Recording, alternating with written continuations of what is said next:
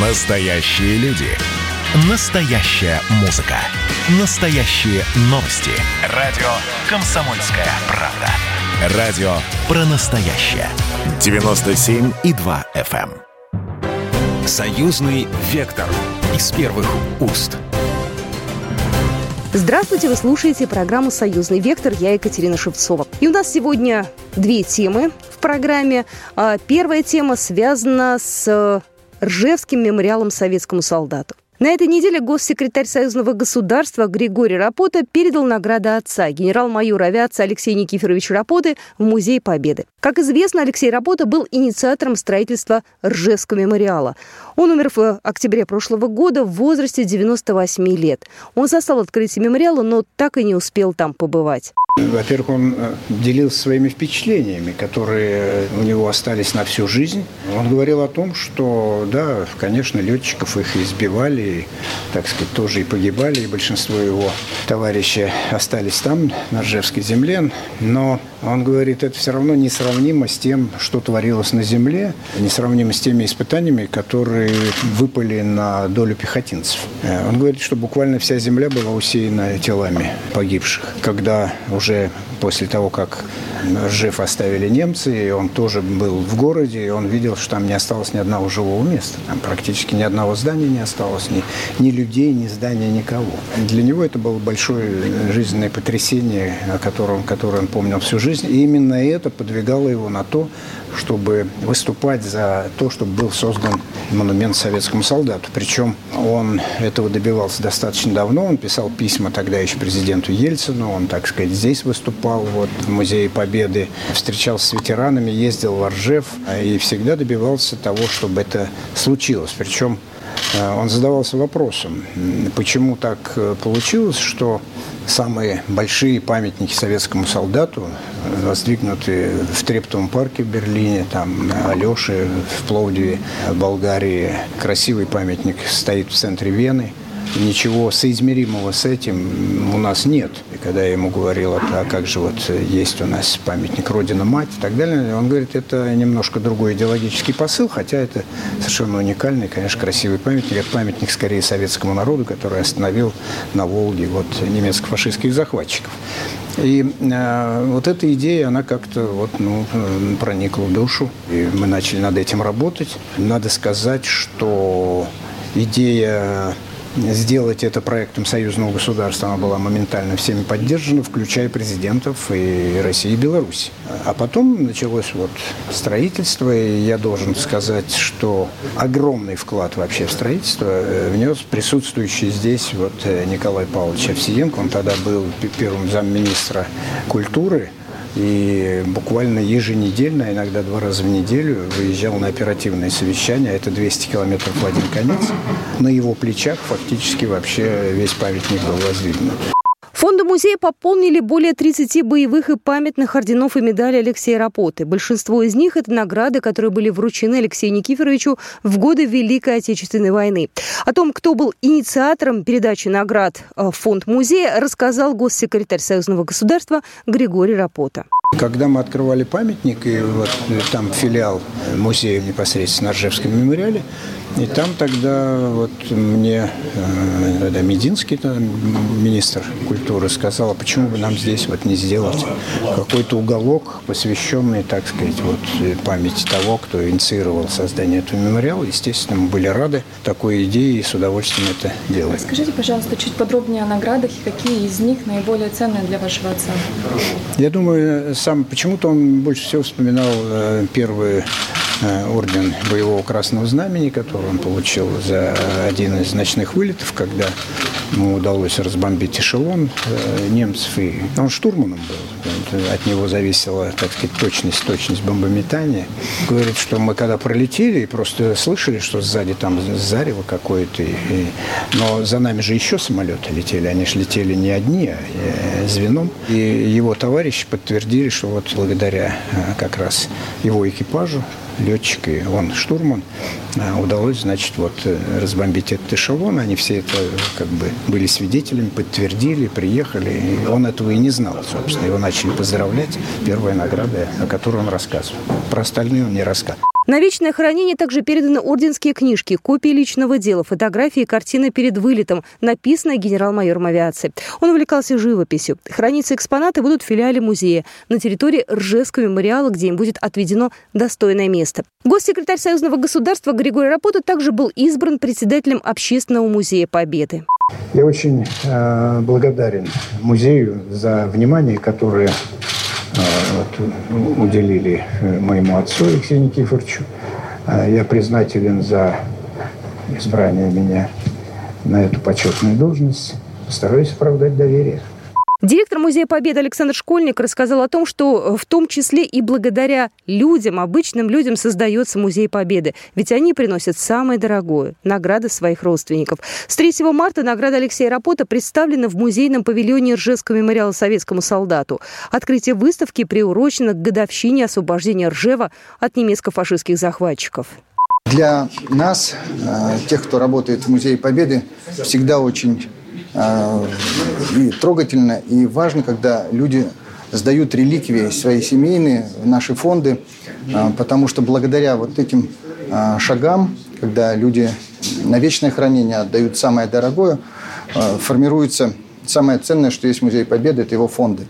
И этот случай, когда мы получаем награды Алексея Никифоровича работы, для нас особенно важен, потому что Алексей Никифорович стал одним из инициаторов создания Ржевского мемориала э, советскому солдату, и, который является сегодня нашим филиалом Музея Победы. И мы решили, что все его награды, они займут свое достойное место именно там, на Ржевском мемориале. И все, кто будет туда приезжать, смогут видеть э, и портрет Алексея Никифоровича, его награды, человека, который воевал на Ржевской земле. На мероприятии присутствовал худрук театра имени Табакова Владимир Машков. И он тоже поделился своими эмоциями о войне, о героизме и, естественно, о Ржевском мемориале.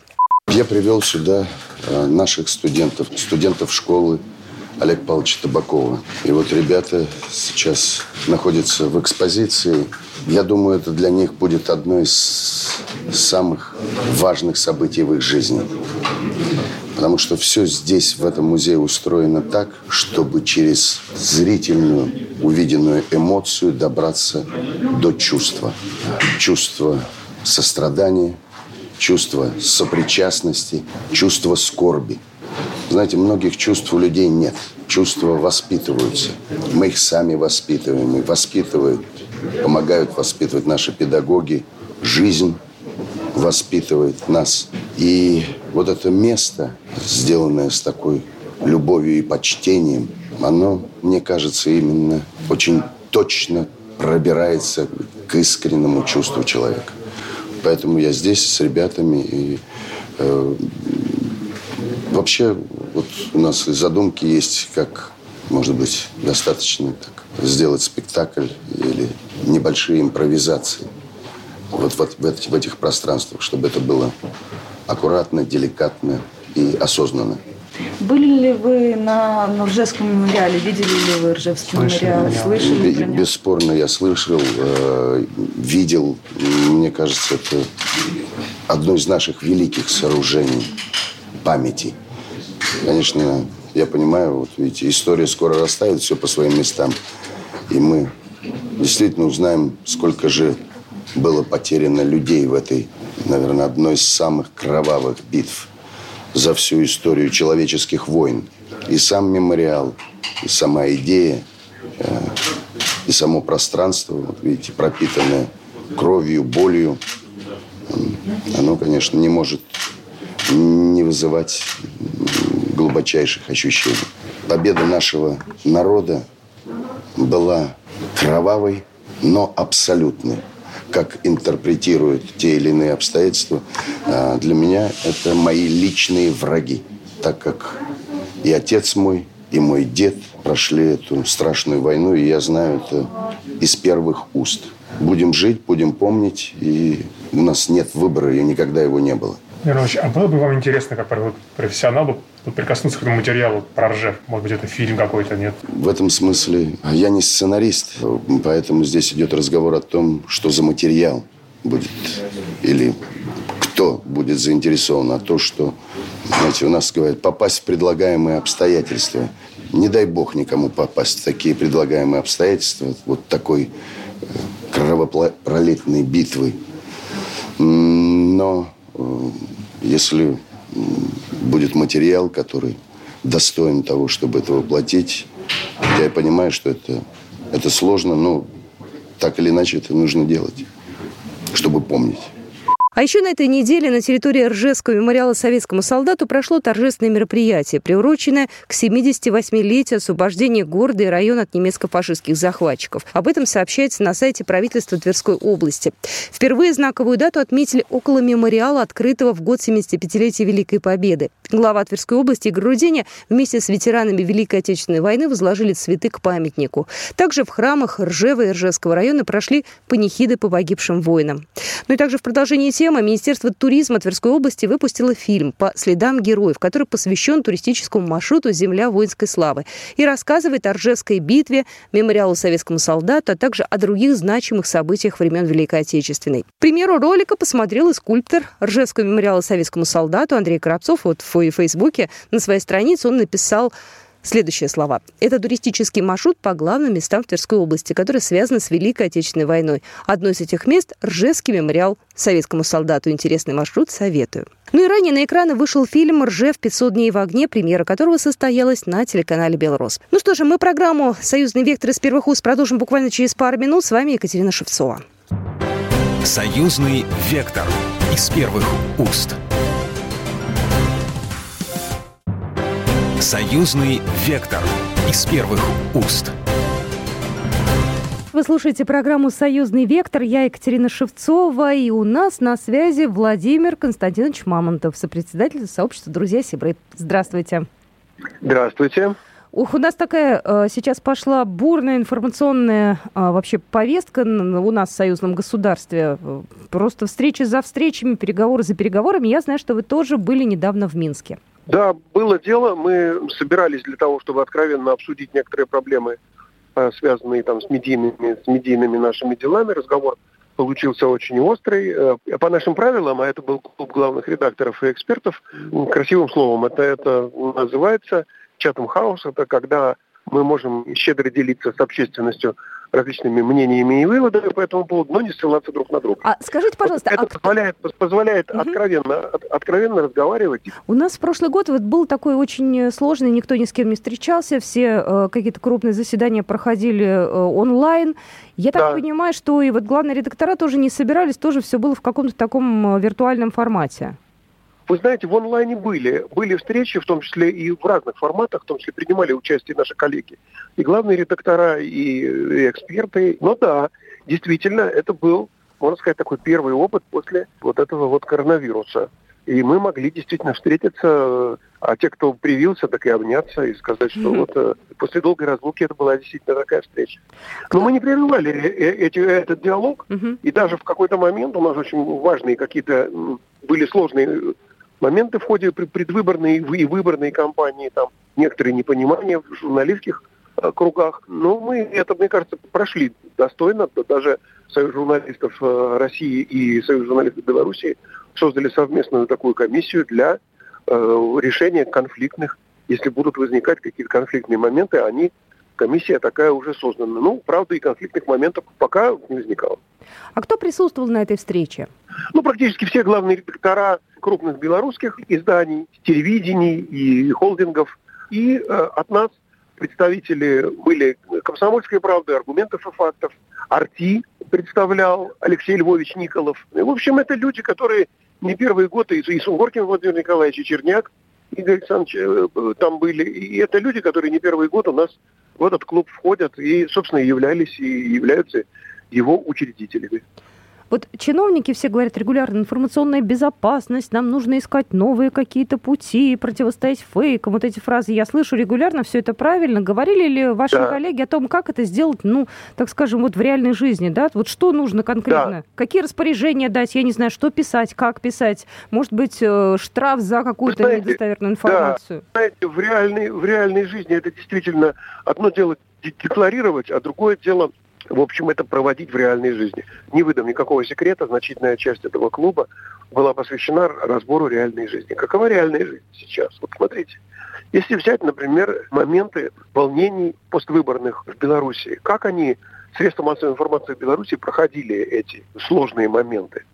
Да не просто проходили. Вот коллеги нам рассказали очень важные моменты. Ну, во-первых, некоторая часть сотрудников выходила в качестве, хотя там практически все средства массовой информации, так или иначе, они аффилированы, скажем так, или созданы, или, или попросту говоря, государственные, mm-hmm. да, тем не менее, какая-то часть их сотрудников просто выходила в бело-красные колонны и, в общем, э, присоединялась к оппозиции. И э, это для многих сотрудников и работников средств массовой информации было, ну, в общем, несколько неожиданным.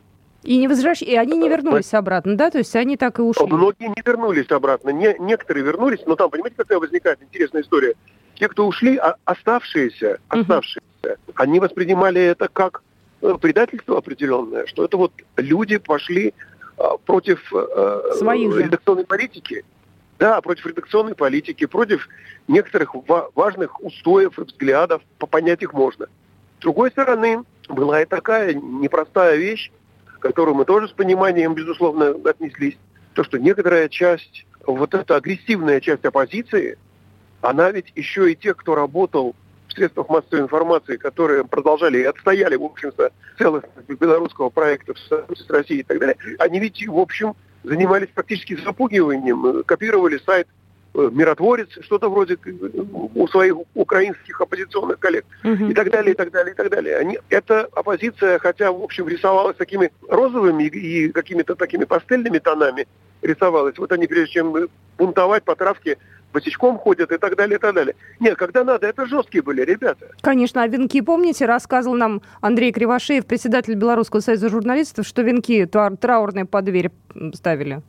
Венки ставили, звонили просто, запугивали и так далее. И некоторые ребята в средствах массовой информации, я не знаю, как к этому относиться. Можно, конечно, говорить, что они не пионеры-герои, там и им какие-то претензии предъявлять, но с другой стороны, некоторые приходили к главным редакторам и говорили, а вы знаете, а у меня семья, а я боюсь, а я не пойду. Угу.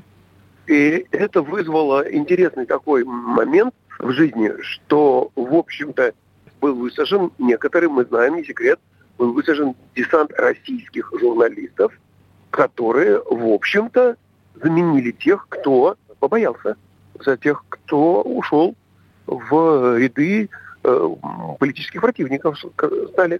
Это, это же факт. Факт. А они вернулись, кстати, обратно, наши коллеги? Они вернулись. Российские? Да, в основном, да, в основном, да. Ну как, ну это не, не какие-то гастарбайтеры или штрикбрехеры. Это просто люди, которые работают в условиях гибридной войны, ну или не войны, а противостояния определенного информационного и так далее, они просто профессионально знают, что делать. И многие, кстати, проходили уже похожие Беларусь, события. Мы проходили это, да. Вы знаете, я на этом клубе тоже, ну, у нас же не запрещено говорить, что мы говорили на этом клубе сами. Я говорил, белорусским коллегам. Вы знаете, я, конечно, понимаю, запугивали, я, конечно, понимаю, это все сложно, но мне кажется, все-таки немножечко такая атмосфера перед этим была такого инкубатора, такого вот такой теплички, в которой трудились лояльные и президенту, и власти белорусской журналисты. Они не ожидали того, что я просто вспомнил себя самого, как, ну, в общем, я не знаю, мы никого не звали когда у нас были события 91-93 года, мы же никого не вызывали ни из какой страны, перепугавшись тут до смерти, куда-нибудь э, под э, Останкино лазить под пулями или там значит, в 93 году в районе Белого дома шаться. Нет, мы сами это как-то делали, не боясь. Я помню, нас с коллегой пытались высадить из машины и арестовать. Вот до чего дело доходило. Но э, мы, мы сами как-то выпутывались. Я не говорю, что мы такие храбрые, а белорусские коллеги не храбрые. Просто у нас был опыт уже определенный. Этим опытом мы можем щедро поделиться. Э, но они и сами умеют. Сейчас э, тот Белорусский союз журналистов, который начинал все это дело, uh-huh. и вот сейчас с, Андреем Кривошеевым, под руководством Андрея Кривошеева, это очень тренированный и очень правильный союз. Э, много вот такие истории, которые с ними произошли, они, конечно, очень хорошо тренируют людей и в правильном направлении если уже пошла политическая журналистика, если пошли противостояния, если надо отстоять свою точку зрения, свое мнение и так далее, то надо это делать умеючи, во-первых, ну и бесстрашно, и умеючи, и от глупости э, разных, что случайно куда-то значит, не э, попасть, надо тоже как-то страховаться и уметь Короче говоря, тут есть профессиональные навыки, и у нас есть коллеги, которые могут этими профессиональными навыками поделиться и делились, и будут делиться, мне кажется. Если говорить... Ну, там не только речь идет о том, что не только речь идет о том, что вот когда-то в трудную минуту, как там, значит, вот не бояться э, траурного венка под дверью, хотя это тоже психологическая подготовка здесь важна. Но главное, это как работать в конкурентной среде прессе. Конкурентная среда в прессе в Беларуси пока не, не очень понятно многим, как там работать, и там есть проблемы. Если мы чем-то можем помочь и здесь подсказать что-то или э, показать, или мы это можем делать и будем. А просили журналисты да, белорусские помощи сейчас, ну, да? ну вот какие-то уже, знаете, спокойные, такое более-менее сейчас вроде уже так схлынуло. Ну, вы знаете, мы договорились о следующем. Давайте будем чаще консультироваться, давайте будем, э, значит, э, ну, финальный аккорд у нас был, в общем, вполне позитивный на нашей встрече. У нас, я, у меня есть набор своих, в общем, блоки такие, из которых у меня состоит мои, мои, мои убеждения по картине взаимной Беларуси и России. Угу. Я считаю, но у нас нет э, отдельных врагов. Э, вот есть какие-то отдельные враги у России и Беларуси. Чаще всего в 90% случаев у нас одни противники. И, и если нам начинают рассказывать другое, то это, это, это и есть наши противники, которые нам начинают э, рассказывать о некоем противоборстве. У нас есть проблемы, у нас есть нерешенные вопросы, у нас есть, среди наших интересов есть интересы не совсем совпадающие, но это на, на то нам голова и дана, и на то нам опыт дан для того, чтобы это всегда пытаться решить. Это относится не только к медийной сфере, разумеется, угу. но это относится к, и к общеполитической, экономической и так далее, к развитию союзного государства. К счастью, сейчас вот, мне кажется, что вот эти трудности, которые нам выпали, прошлом году и, в общем, не закончились, я думаю, в этом, а, нас э, подталкивают к тесному сотрудничеству, к обмену опытом, к сплачиванию и к пониманию того, что у нас на нашем общем цивилизационном плацдарме нам и защищать этот плацдарм надо вместе. Я искренне надеюсь на то, что новый журналистский год наш э, все-таки будет э, более-менее спокойным, а даже если будут какие-то сложности, то уже мы, по крайней мере, тренированы, и мы к этому готовы. Тот предыдущий да, год действительно нас это, научил. Мне тоже нравится. Мне тоже нравится это слово тренированным. Ничего страшного. Значит, первый раз побаиваешься, а второй раз уже нет а в третий у тебя уже есть набор профессиональных инструментов, когда ты этого противника разделаешь под орех, я имею в виду информационного противника. Да, конечно. Конечно. конечно, я не про э, солдатские будни, я про наши информационные, медийные противостояния. Спасибо. Хотел в этих рамках и остаться, если честно. Согласна, абсолютно. Спасибо большое. Владимир Мамонтов был только что у нас на связи с председателем общества «Друзья Сибры». Спасибо огромное и до свидания. Спасибо. Спасибо, всего доброго. Программа произведена по заказу телерадиовещательной организации Союзного государства. «Союзный вектор» из первых уст.